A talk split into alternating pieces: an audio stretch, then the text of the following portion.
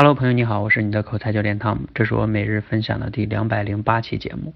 平时啊，我们都会用很多公司的产品，每天呢也会买各种各样的东西，比如说你会从淘宝上买东西啊，你也会使用微信呀。但是啊，你知道微信他们是怎么做出这个微信的产品的吗？淘宝的一些运营规则是怎么讨论出来的吗？就是他们内部，我相信我们作为一种用户肯定是不知道的。因为他们不对我们开放，他们当时是怎么讨论的？但是呢，今天晚上我把我们社群内部的会议对外直播了，而且是直播哈，还不是说开完了之后把会议纪要发出来，是直播讨论。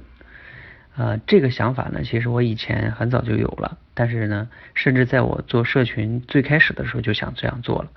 但是那个时候呢，可能还是想了一些这样那样的事情嘛。当时有的成员说。哎呀，这会不会被竞争对手听到啊？等等等等的。那今天呢，呃，一个偶然的因因素哈，我就尝试着对外直播了一次。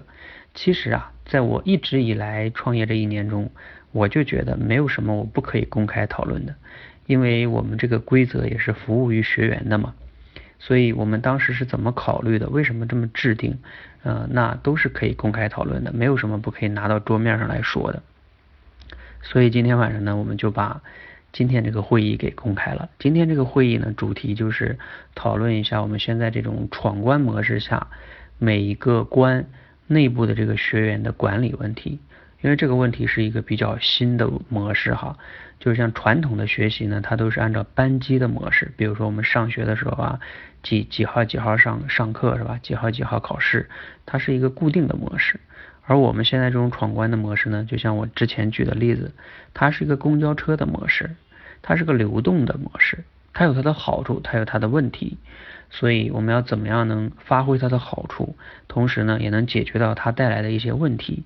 这也是我们今天会议的主题哈。我不知道你有没有在我们这个直播间中去听，如果你没有听呢，可以到喜马拉雅我的直播间中，还可以听到音频回放，我们还不删，哈哈